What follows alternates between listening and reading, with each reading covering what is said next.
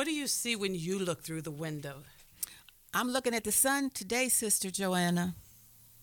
And the sunlight sometimes casts some shadows too. And sometimes we need to shut the windows because some stuff outside the window we don't need to see. There might be storms coming, but we have our umbrellas. And we got God. So, God and an umbrella, you're in good shape, aren't you? So, to our listeners, what do you see when you look through the window? We'll explore that with you over the next hour, along with our special guests on 1580thepraise.com. This is The Window. I'm Dr. Joanna Williamson. And I'm Dr. Iris Cooper. And I am glad to be with you this morning with my colleague and friend, Dr. Joe. And I am glad to be anywhere at all, especially with my colleague and friend, mm-hmm. Dr. Iris Cooper. Mm-hmm. We have had quite a week in so many ways, and that probably goes for everyone listening too. But something unexpected happened to me in terms of the way I feel about a major event in my life. I had my second COVID vaccine this week. And you're still walking and talking to tell about it. I'm talking and walking and praising God at the same Amen. time for the healing that I believe will take place. Now, I got my first shot. I'm, I'm like most of you who are out there in my age group have been eligible, but have struggled to try to find a way to get your first shot. And I'm on my second shot now. I had that a day and a half ago.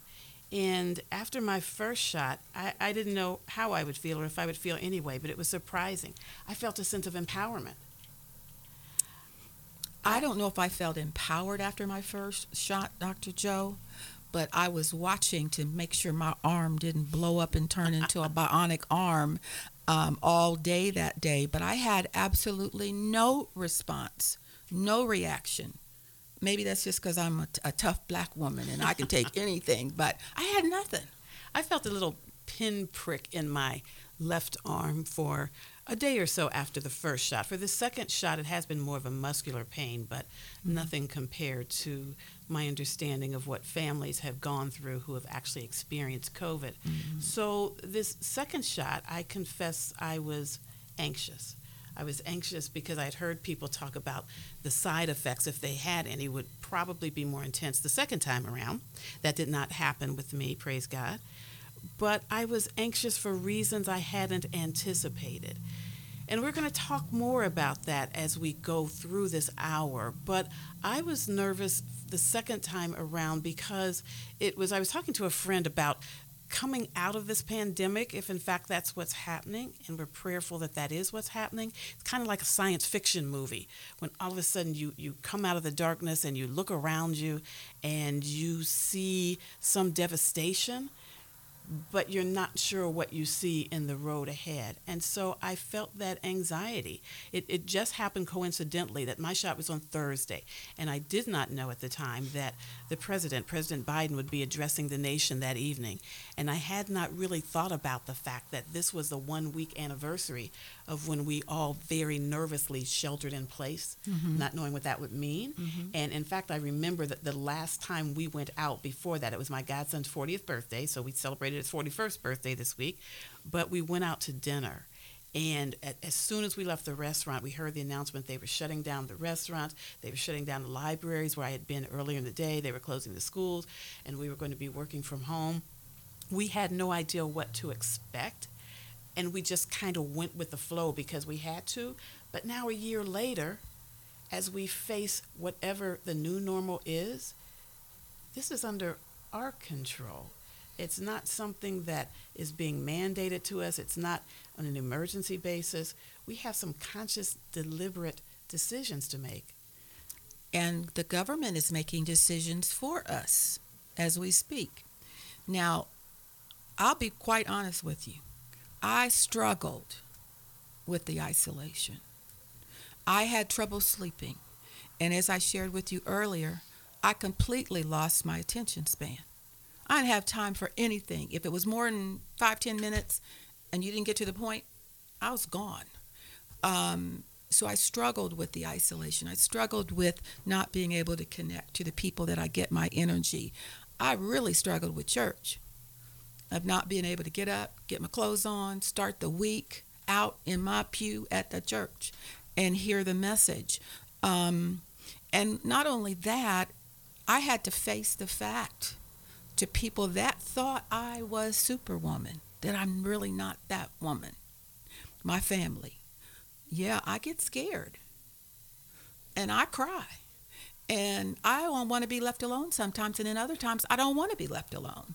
And so for some of us, we had to take off the costume and and reveal to our family and friends who have us on this plastic pedestal that we're just like everybody else. When I look back over the last year, I can feel everything you just said. I would say that how I felt about it was actually divided into chunks now that I look back. So, through that first phase, maybe March, April, May, when we were truly sheltered in place, I, like a number of others, said, This is a little different, but it's bringing me a bit closer to people I live under the same roof with and my friends who we were reaching out to via phone and that thing called Zoom that was so foreign to many of us and now is part of our daily lives. And so, I hate it. And so during that first phase, and, and we'll learn more about that too. I wish you could see Dr. I now in terms of the look on her face. like she Zoom. But if we were on Zoom now, you would have seen her face Mm. when she talked about Zoom. So that first phase, I was, I was curious as to what was going to happen next, never dreaming that it would last whatever it was for a year. During the summer, we could get out and about a little bit more. I like to take walks. I like to eat outdoors. So I thought, oh, this is going to be all right. For me, going into the winter months, the fall and winter is always tough because of the darkness and the cold. So that was hard for me, but I attributed part of that to the norm for winter. But again, now that we're in this stretch where we're coming out of it and we go, wow, now we can do, for me, there's this question mark. And and let me just add another layer to the the miserable conditions that we've been through. Every single day, there was how I don't know how many hundreds of people dying of COVID. Black people, brown people, white people, everybody, especially the older people and the people that had no health insurance. So, in addition to a physical change in our environment, working from home, the weather got real crazy. It snowed in places that snow wasn't ever a big deal. Um, but also, we had so much negativity in the media about what was going on in the world. Um, political nightmares went on at the same time. So this was more than just a uh, a physical phenomenon. It was emotional. It was mental. It was all of the above. But thank God, we're sitting here today with with uh, the the management and leadership at 1580 Praise, and we're glad to be here. And you know what? How, how quickly we forget or try to forget. You're right. Overlaying all of that was that extraordinarily intense, excruciating political climate. And so, uh, again, I will mention that I got my shot on the same day as the presidential uh, address to the nation. And we hadn't intended to talk politics today. We will in the future, but I will just say to me, there's nothing like a man or a woman with a plan. So, President Biden was a man with a plan who mapped out his vision for by the 4th of July, perhaps we'll return to some semblance of normalcy if we do what scientists are recommending that we do over the next few months. And, and so, for my friends and colleagues who have made a decision not to get the vaccine, certainly that's your prerogative, but I've asked over and over again and, and I've not gotten an answer what is your plan then? If it's some form of whatever herd immunity is in your mind without the vaccine and without masks, what does that herd immunity look like? Does it look like survival of the fittest and some of us die and some of us don't die? So I don't know what that plan B is for folks who say not doing any of it. And, and I'm really open to an answer. I really mean that sincerely. What is your plan?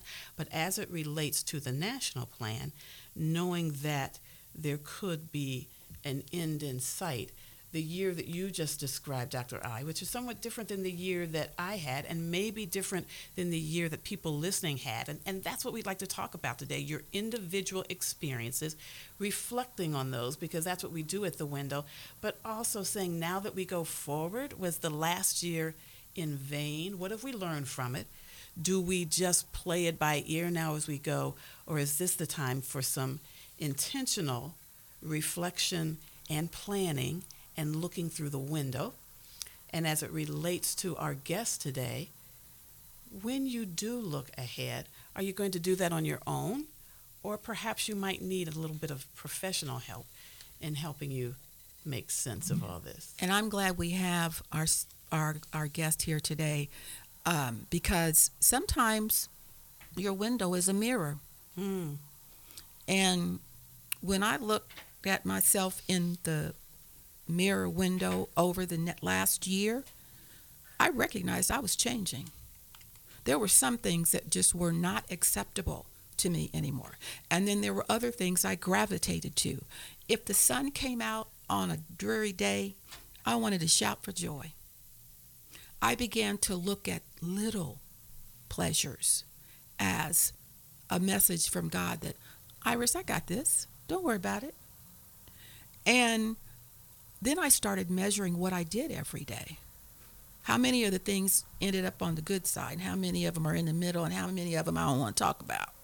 So I tell people today that if you're the same today as you were two years ago, you missed a journey of, of self exploration, of looking not only out the window, but looking in the mirror. You should be a different person after after going through and and successfully coming out of what we've been through. And that's what scares me because when I look at my window, my mirror, it's like you know how you try to, to clean your window and you and you and you spray Mhm. Windex or some kind of spray and then you get the squeegee and then you and then you get the cloth Still and the more you rub, the Yeah. fuzzier it gets, Yeah. and you go, well, I've just Mhm. made an even bigger mess, and I don't Mhm. want to make an even Mm-mm. bigger mess. I'm excited about what the future could hold, but I'm I'm I'm nervous nonetheless, and especially for those issues for which I make decisions. So as it relates to what's going to happen with my workplace, and are we going to continue to work remotely With or our not, and those kinds of issues, that's outside of my control. Mhm. What's going to happen with other people, that's outside of my control. What decisions the schools are going to make, outside of my control. But as it relates to me and the people around me that in the past we've called our home, that's what we'd like to focus on today in the window. What is it that you are going to decide, that you are going to do, that you're going to reflect on? What painful decisions, what hopeful visions do you bring to your view of the window as it relates to our home sweet post pandemic home? We are so glad that we have someone who's going to share in the discussion. Actually, we have a few people who are going to share with us today. But our first person is someone that we know well in Columbus, although she's not in Central Ohio with us right now. She will explain that more. And I'm going to caution you in advance that she doesn't bring mm-hmm. with her answers to the questions that you will be asking yourself. She's going to join us in reflecting because truly these are your decisions. In fact, she is an advocate for talking about how situations that we go through in life can become opportunities for us to, to be purpose to move toward our fullest life.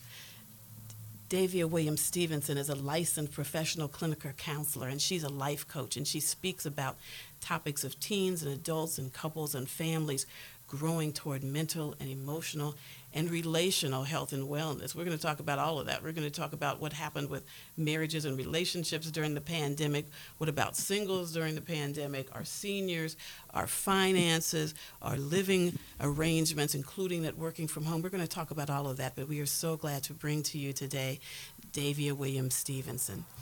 Davia, can you hear us? I can hear you, and I just love um, many of the metaphors you've already brought up. Uh, when Dr. I mentioned the window, I'm excited to talk about that. The window as a mirror. Um, that's really neat. Uh, I hope to touch base on that some more. Um, but yes, I'm thrilled to, to join you, ladies. Thank you for asking me to join you. I'm uh, even more excited that I am not the um, the teacher, but a participant, and I get to be reflective and think about uh, my own life as I was listening to your, your discussion earlier um, as you, your lead in.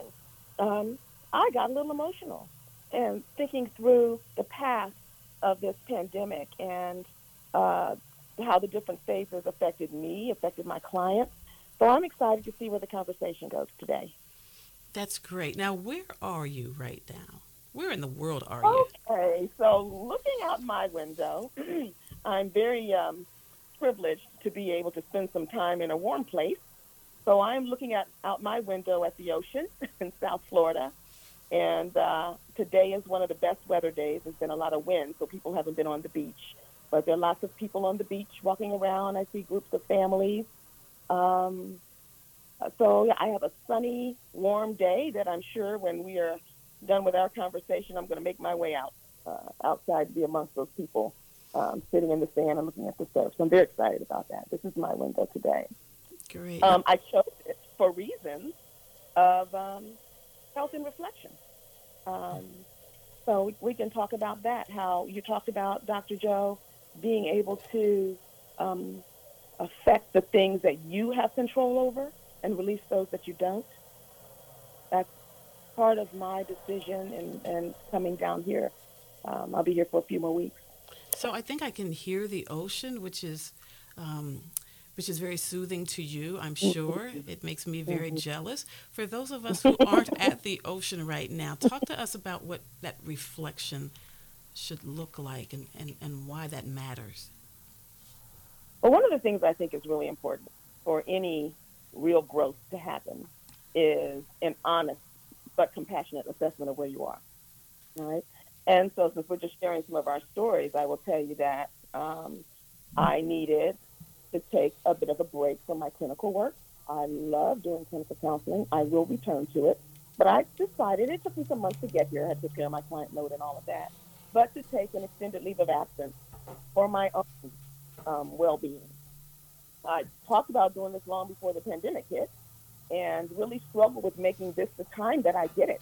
My, my leave officially started in January, and this is the dead of winter where you already have people tend to struggle with seasonal affective disorder and you know cabin fever anyway. Add on to that this pandemic situation, which seems to continue on and on and on. Um, so I struggled with that, but I knew I needed to take care of myself first. It's one of the things I talk about often is, is self care. Um, lost someone very dear to me, and so this has also been a season for me to pull away and grieve. Otherwise, I would default to mine. Let me take care of everybody else thing, and not deal with my own grief. So I pulled away. Um, I was privileged enough to pull away and go to a different place, but the pull away really is mental. Whether you get to move your body to a different place or not, the work is the same. I was just grateful to be able to come somewhere warm and do the do the work that David, doing on my. excuse me, Yeah. I'm sorry to interrupt you, but how did No, no you worries. know when to pull away? Mm. I think, like most people, you may have a, a inkling long before you do. Um, my the admin in my office um, told me when I finally announced to the to the uh, other counselors that I was going to be taking a minimum six month leave of absence from clinical work. She said to me, "You know, I've been here now almost three years, and you've been talking about taking a break almost from the time I got here. I'm so glad you're doing that for yourself." And I didn't realize that I've been mulling it over for some time, hadn't figured out how to make my exit. I think when you are in a position of caregiving, well, I lecture on this. I got but the biggest lesson for me, I think, is practice what you preach. it's good. If it works for others, it may work for you as well. Um, uh, I found that I, how can I say this? My clinical work was becoming um, a thing that I needed. I needed to be needed, if that makes sense. Now, when you're operating in your gifts and your talents and, and all that space, you should get some personal satisfaction out of that. I believe God called me to this work. Um, I get to do this work. I believe that. And I should gain some, some, some fulfillment from it. But it seemed to me there was a subtle shift in um, my needing to be needed in this space. And so that was my clue when the Lord made that clear to me that it was time for me to take a break, regroup. I didn't know that there was going to be a whole grieving and loss situation that I would have needed to be away from anyway. Lord prepared me so that I had the space in my life to do the other work that I needed to do. You know, And so how?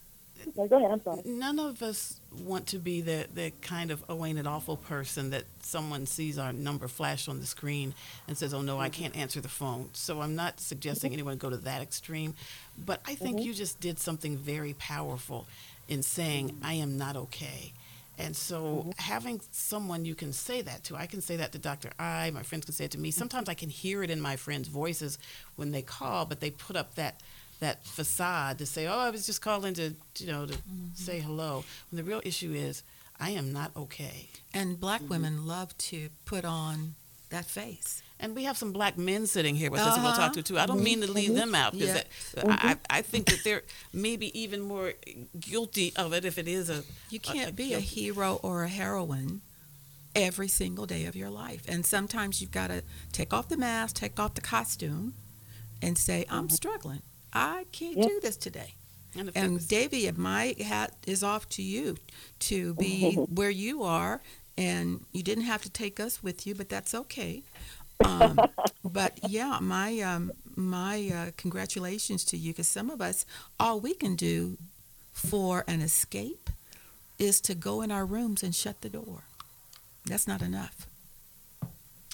You know, I think that there are a number of factors um, that I think are particular to women and to black women, to our culture. We talk about, you know, we hear a lot about bossing up and black girl magic and, and all of that. And, and there certainly is a strength and a resilience that's built into us culturally because we've had to. A lot of times we're strong in places because we have a choice. You either exercise your resilience and your strength or you crumble. And so historically, we step up. But there's also, I think, this undue um, uh, kind of change. You talked about a shadow side. The sun comes in your window and it casts a shadow. And I think the shadow side of the strength and resilience that we often hold as women, I'm going to speak specifically to black women, is an inability to deal with our, our needs. It's as if we don't have a right to or we don't have a paradigm to. If there's anything that's my passion um, in this space in life is to normalize mental health care, to, to allow us to take off the cape. We are strong and capable without putting on a costume. Having times where you need to break or rest. Think about God created the world in six days and he rested. Think about the Sabbath as a principle. I talk about that as a principle of um, regular cyclical little breaks for refreshment. You may not be able to take a day, a month, or, or several weeks like I have done, but you can take moments if you have in your mind this this understanding that you need, it's in your DNA, you are made this way, you need rest, emotional rest, physical rest, social, psychological rest. So as we come out of this season, where if there's ever a time when we all need to stop and think about what it feels Mhm. like to be in a situation from which we needed some relief, it was this past year. As we stand Mhm. on the verge now of hopefully entering a new phase of our collective existence, let's try to break down some of the issues that we believe and you can help us affirm this or disaffirm this that we're dealing oh. with. So you are, I assume, down there in Florida with your with your longtime boo. I am. Davy has been married to her college sweetheart for 34 years, has two beautiful adult sons, one daughter in love. And so, for those people who were single during the pandemic, you look to be the picture of what we thought it would look like to go through the pandemic happy. You're, you're with your one and only, your significant other, you have your kids and your family. And yet, when we look at statistics now nationally, it appears that the, the post pandemic divorce rate is up and the birth rate is down. What does this tell us about the stability of marriages overall? Is this just a pandemic crisis thing, or what's going on with marriages? And don't forget, domestic violence is up as well. Correct. There are Yeah. people leaving their homes because they have to.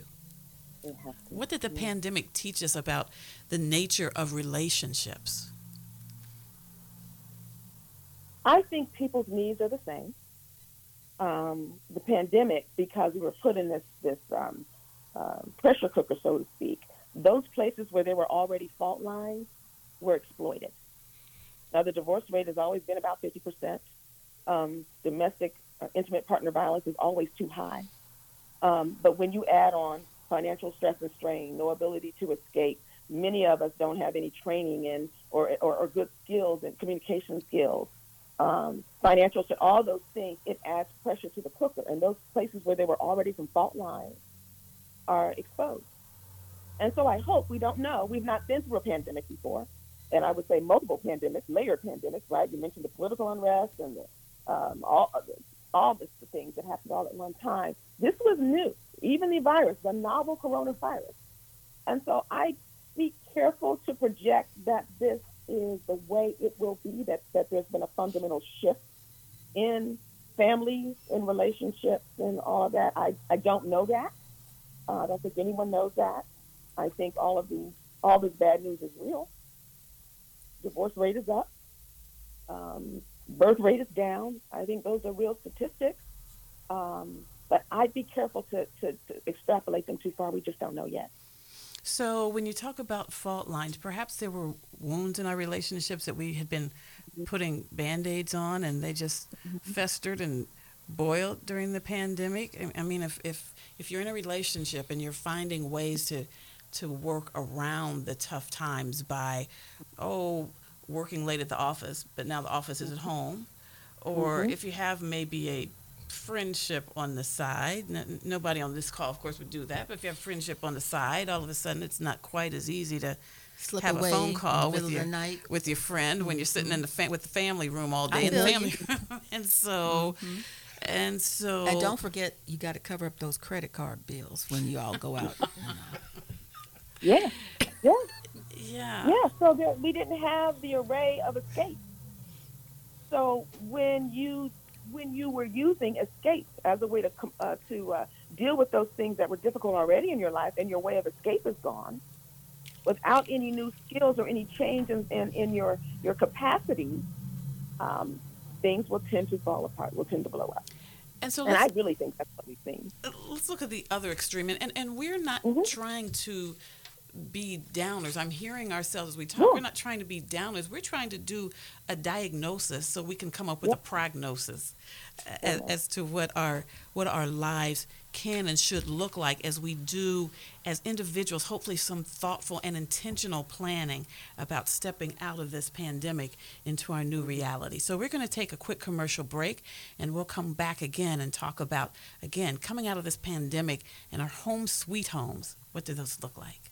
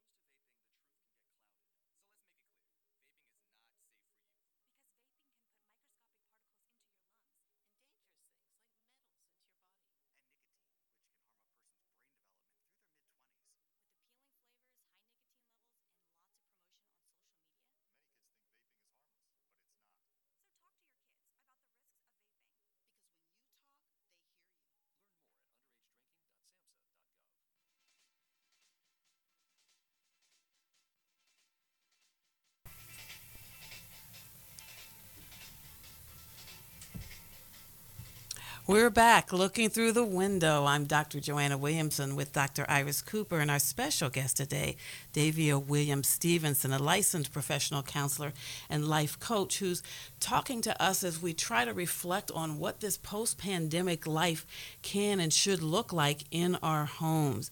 Davia is calling in from the ocean with her husband of 34 years, and we were just talking about marriages and the state of relationships during the pandemic.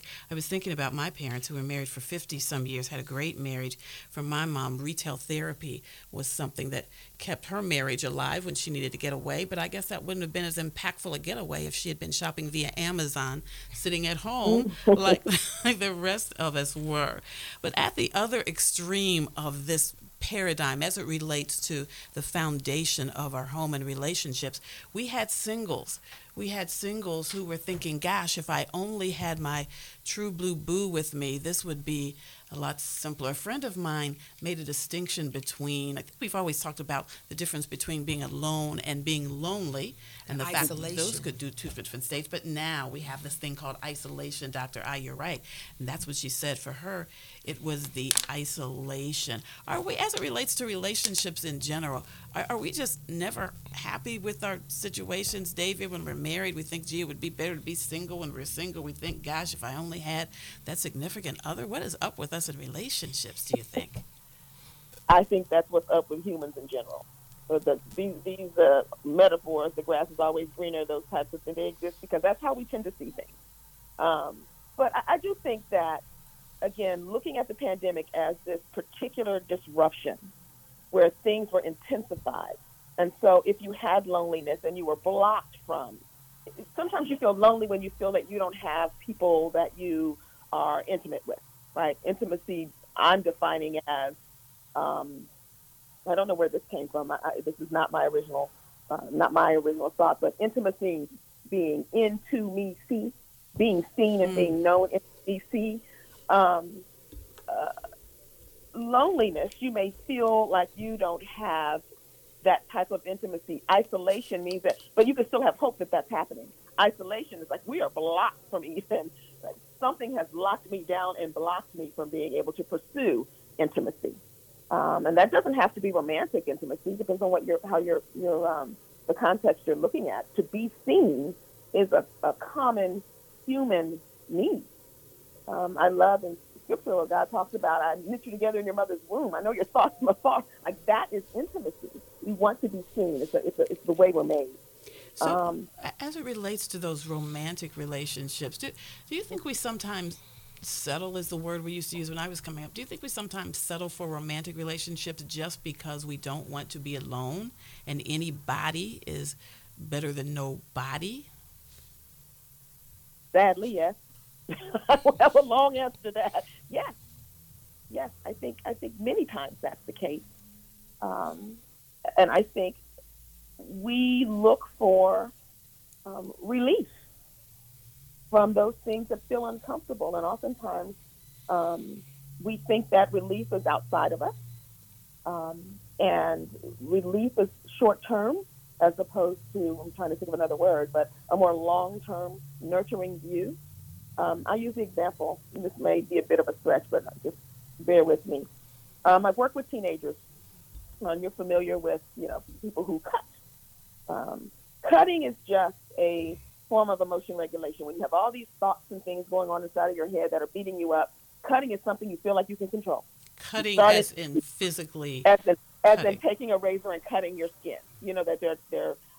We think of that as a teen problem and a teen female problem, but it isn't the if you look below it, it really is just trying to find a way to regulate emotions that you can't control and can't define.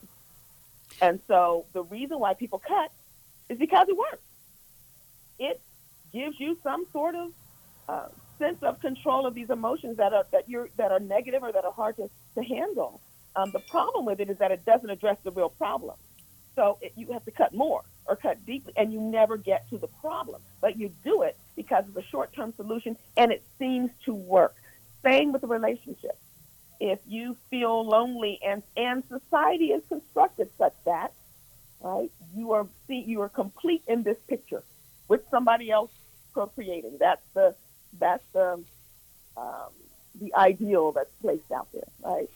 But If you don't fit that ideal, yeah. mhm. excuse me, um, don't you think that with this isolation, if there's a couple that had some issues that were, let's say, in the closet, in the drawers, weren't really dealing with it because they were going to work every day and had to deal with the children and all that kind of stuff, that then all of a sudden they were looking at that mirror window of two unhappy people or two people that didn't know each other anymore, that were just going through the motions, and one of them stepped forward and said, Hey, I'm not feeling this.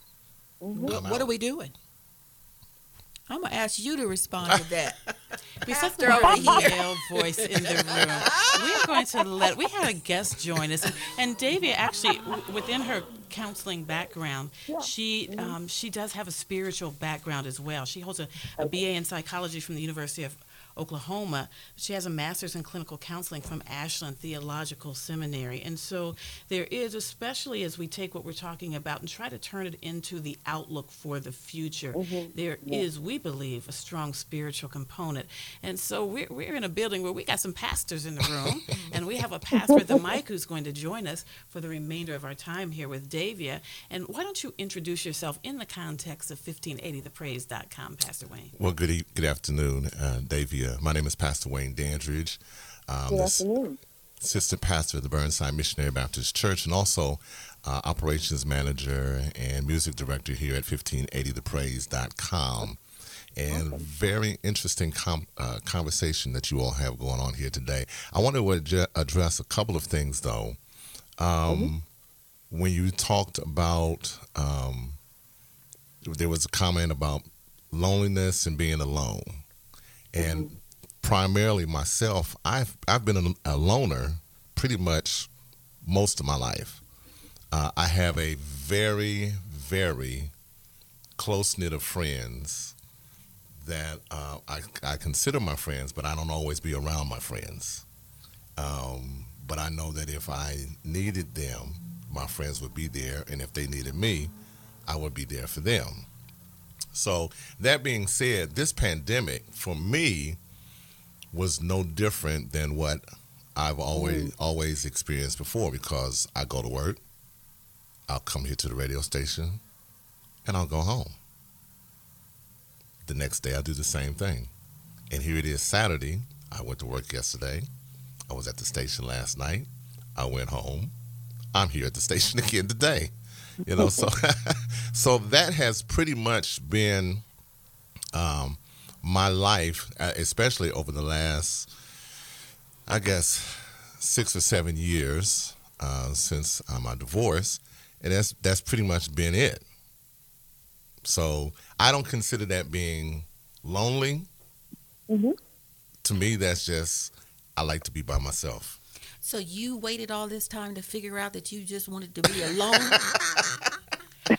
I like that in the context of what Davia said um, just around the break, in that I happen to believe, as she said, that society puts a stigma on being single. In fact, I don't even like to talk about being single or being alone. I call it flying solo. Right. And so uh, the, the reason I asked about settling is that I, I will start the confessions now to say that there are times when I have been in relationships You settled. because I just felt like being able to post a picture on Facebook was was better. And, I- and I tell my friends too when, when you when you say family is everything, when you post a smiling picture and say family is everything, I love my family. I understand what you mean. But when you say family is everything, you stick a knife through the heart of people who don't, Don't have, have family, family. or estranged from their family, which one day might be you. Nothing is everything except for God. I used to say health is everything, but mm-hmm. then if you lose your health, does that mean you have Have nothing? Nothing. Mm-hmm. Absolutely not. So I, I, I read an, an interesting article, and I think this was somewhere other than the United States, but of course we're, we're not the only country that's experienced a pandemic, about what we used to call the Golden Girls, but now the popular name is communal like that living. name. And I don't mean to bring you, I, I don't mean to leave you out, uh, Pastor Wayne. It could be the Golden Guys and Dr. I. I don't mean to imply it's only a seniors thing. This was actually about a community of millennials. Oh.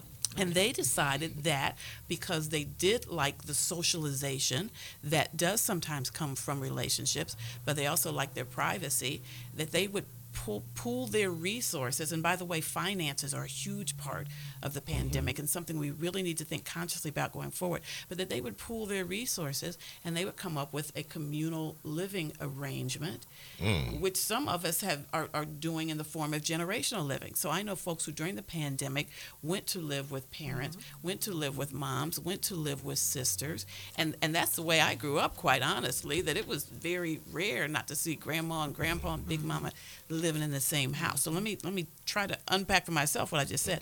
First, as it relates to the the, the feeling of wanting to have someone in your sphere, is the only way to satisfy that through getting married. Or, or having a girlfriend or a boyfriend. You know, and even with that, I, I would say that even in my childhood, my mom passed away when I was 14 years old, and it was just uh, my dad, my two brothers, and I. We were the only ones in the house. Um, and we were pretty much, you know, my dad loved my dad, loved my dad, but when he would get off of work, he'd be in the streets. And he wouldn't come home till late at night, and we would be out in the neighborhood playing around. You know how they talk about when the street lights come home, come on, you better get home.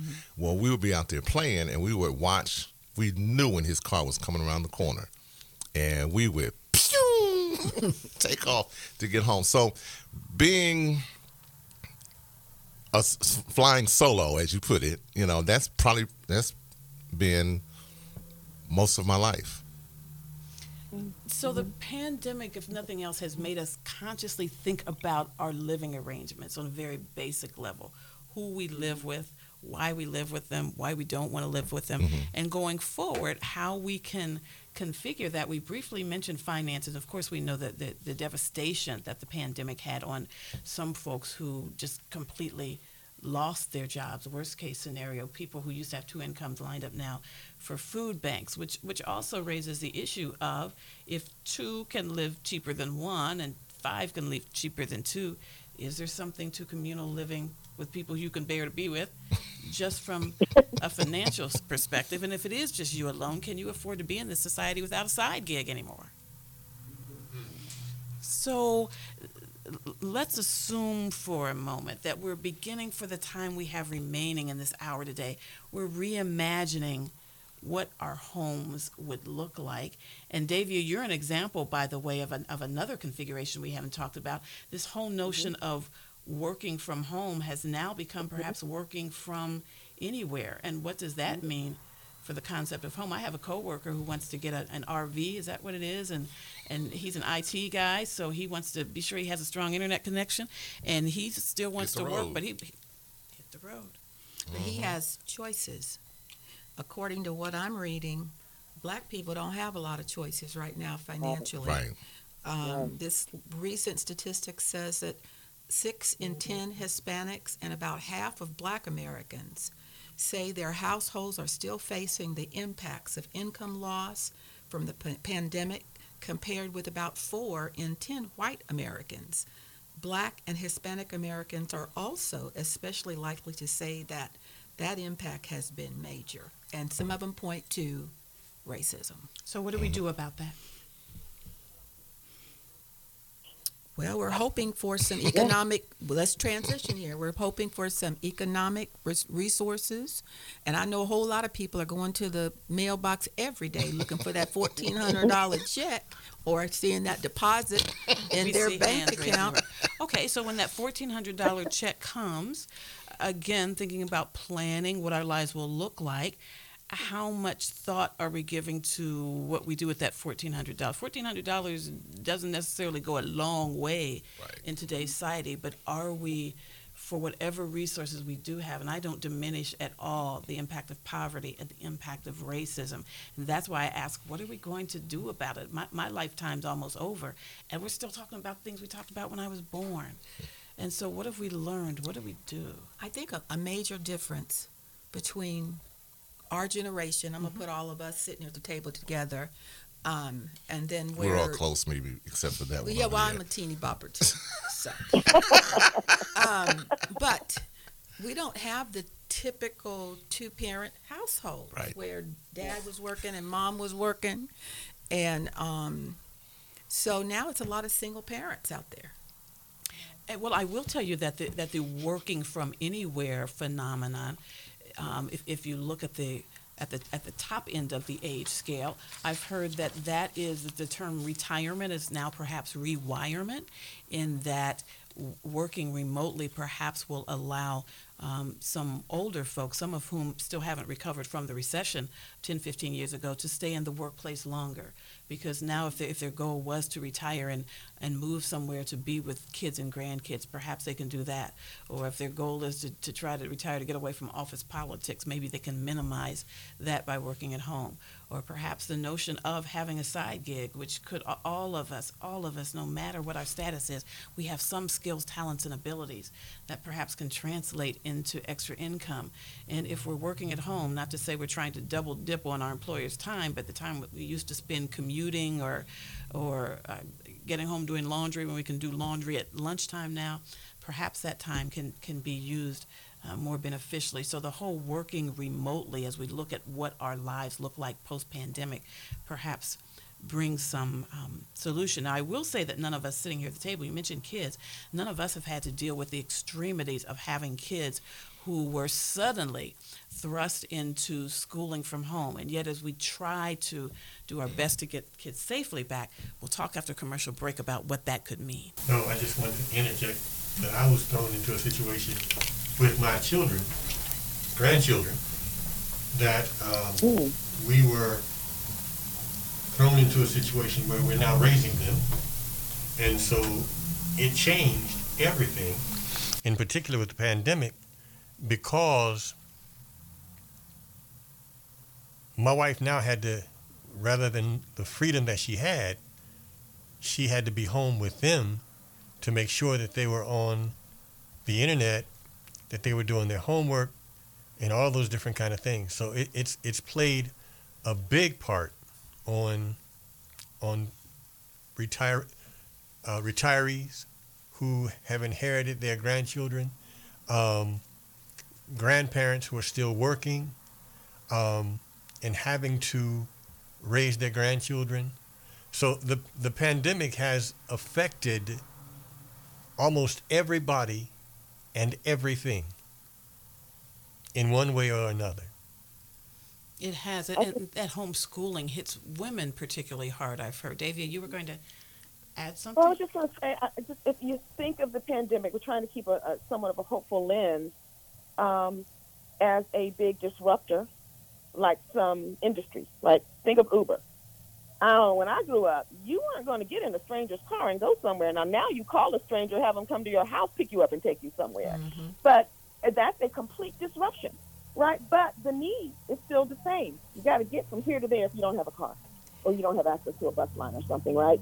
And so I think um, what we're going to see, there will be some new normal. I think there'll be some vestiges of of this melody that people have, being able to stay home, but also all those things we've been talking about, the ability to retire. There are many of us, many of us in our community, the black community, that where retirement's not a discussion that you have. That's not a thing you look to even. You just want. You're still looking at the day-to-day survival. Um, and so I think disruption also though will breed creativity. You also see in this environment where there's been so much unemployment and businesses lost and, and, and, and all of that, you've seen also a number of cottage businesses created. Etsy is blown through the roof and things like that. So I think there'll be an, an, adapt, an adaptation, what I'm trying to say, uh, moving forward. There may be a hybrid. Um, always those that have less access to resources um, have less opportunity for fewer choices. And so we've got to keep that same mindset of how do we bring everybody along with us. If there's this new normal, how do we help you adapt to the new normal? Where can you be creative in, in surviving? How can we make sure that your stimulus money, right, is, is, is spent in ways that help you to move forward, sustain and move you forward? And Davia, um, from a business standpoint, I used to teach small businesses to focus on that business. That that had to be number one. I don't teach that anymore. I Mm. say you got to have a plan A and a plan B. And plan Yeah. B must be in a format that you can launch immediately because of weather, because of trouble in with the government, whatever it is. And just as a um, aside, on Wednesday, March 24th, um, I am going to be on a panel talking about tips, tools, and strategies for small businesses surviving through the panel. And it'll be sponsored by the Coalition of 100 Black Women. The panel will include black women, Deanna Barnett, Linda Pringle Evans, and Sylvia Garrett. And we're going to talk about what do we do to get our businesses back on track. March 24th, 2021, from 6 to 8, and you can check out the details on my Facebook page. We're going to keep rolling through commercial. Like, thank you for that, Dr. I. Davia, you just said something that for me threw back the curtain on everything that we've talked about today as we get ready to wind up our discussion. You called the pandemic a disruptor.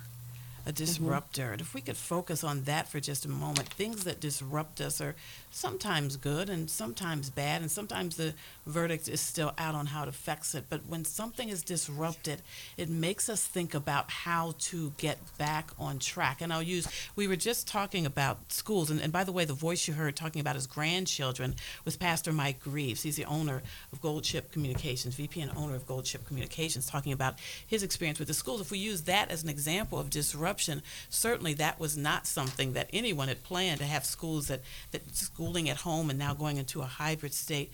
But if there's anything we could learn from that as it relates to, if nothing else, the importance of families and the whole educational process. Even when you get your kids back in school, if that's your desire face to face, have you learned anything about the fact that it's it's not just the school's responsibility, perhaps, to educate your kids? Or what were you able to teach them at home during the time you had with them?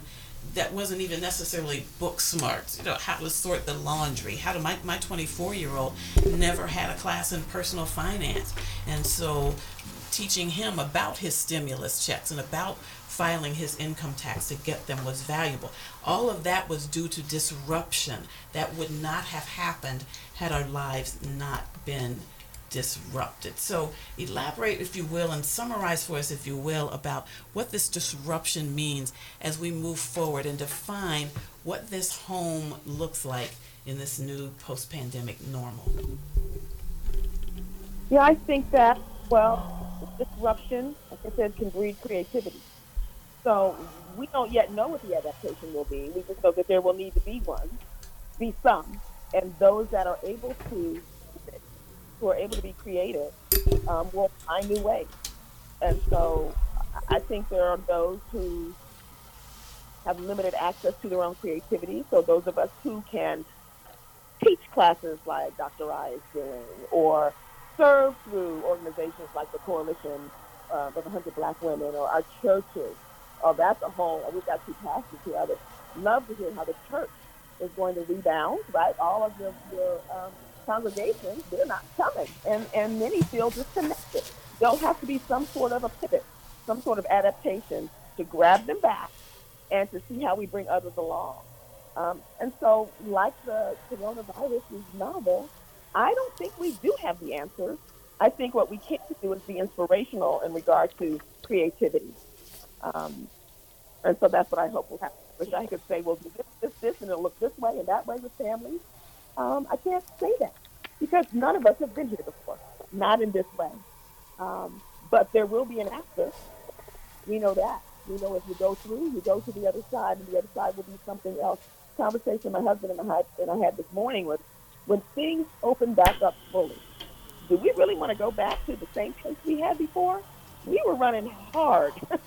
do we want to do that? And how do we ensure that there's some level of balance. What have we learned about ourselves and about our relationships and about our service to others that will look different moving forward? And I think those questions um, will have to be repeatedly asked.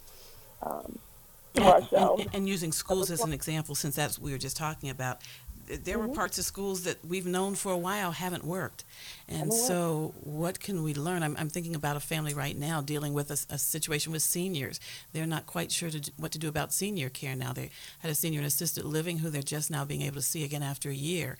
And so, mm-hmm. they're making some decisions. But I like what you said about, about creativity and just everyone just stopping, being very intentional, very deliberate, no matter what where you are on any spectrum, whether it's income or age or um, occupation or household status, we know that each one of those situations brings with it special challenges. And we have been mm-hmm. stretched to the limit in the past year, or what we thought was our limit, and we made it. And we're moving forward now. And so, looking through the window, it's our window. It's for each one of us to mm-hmm. very intentionally and very mm-hmm. deliberately define. And I know for me, I can't do that without a word of prayer. So I'm looking at two pastors up in here and asking if they could just close us out in that way as we Be ye ever forward. ready. Doctor, I, you know, before we do that, before we go, um, and we got a, a couple. I know you're gonna have to go. We got a couple extra minutes. Um, Sister Davia, thank you for being a part of our, our show today. And um, but I just want to say a couple things. One is on this whole pandemic, and we talk about family. One of the things that I've said traditionally is I believe the family is everything. And let me mm. let me kind of explain what that my idea of what the family is. It it does not necessarily mean biological, mm-hmm. um, but people want to belong. And one of the issues that we find with young people and, and joining gangs is they feel like they're part of a family because mm-hmm. They're, they're made to feel like they, they belong. Um, you know, and so when I look at family, I, I look at church family. That's, that's my extended family. I look at my biological family. I have a family of friends. For me, I'm not one who likes to be alone. I love people. That's why I do what I do. I love people. And when I'm not around people, I'm like, I kind of, you know, I, I need to be around people. I like noise.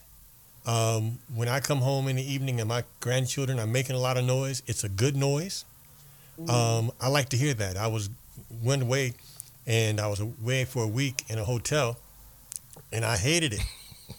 there was no noise. I had to turn the TV on. I had to turn it on loud because I didn't have the noise. So when I say family, uh, I don't say it in a negative sense or or exclude um, neglecting anybody, but saying that there are so so many ways that we have family. And the bottom line is, I think it's just our way of wanting to be apart and to be alone. Number two, on singleness, being a preacher, so don't beat me up. I believe that God has a purpose for every one of us. He has a plan. And sometimes our singleness is an opportunity to find out who we are. Um, because, you know, if you're a mess and you marry somebody else that's a mess, that's two messes. And two plus two equals another mess. So I think God oftentimes allows us to be by ourselves so that we can find out who we really are. You know, uh, rather than allowing somebody else to define who we are, God gives us a chance for us to define who we are. Number three, and I'm done, is that no single person should apologize for their singleness. Everybody's not going to get married. Um, and some people do very, very well in their singleness. And I think that, you know, from a traditional standpoint, uh, mom and dad said, when we going to get a grandkid? You know, well, this ain't going to happen right now. Okay. But I think that it's important that single people, there's greatness in singleness, in your singleness. And you should not allow anybody to pressure you into getting married. My last, last point, okay? And then Dr. I is to say something. Y'all got me going. Um, when I think about pastors, many pastors, we have the highest rate of divorces, okay? And the reason being is back in the day, if you weren't married, you weren't going to get a church. And so you would get married just so you would get a church.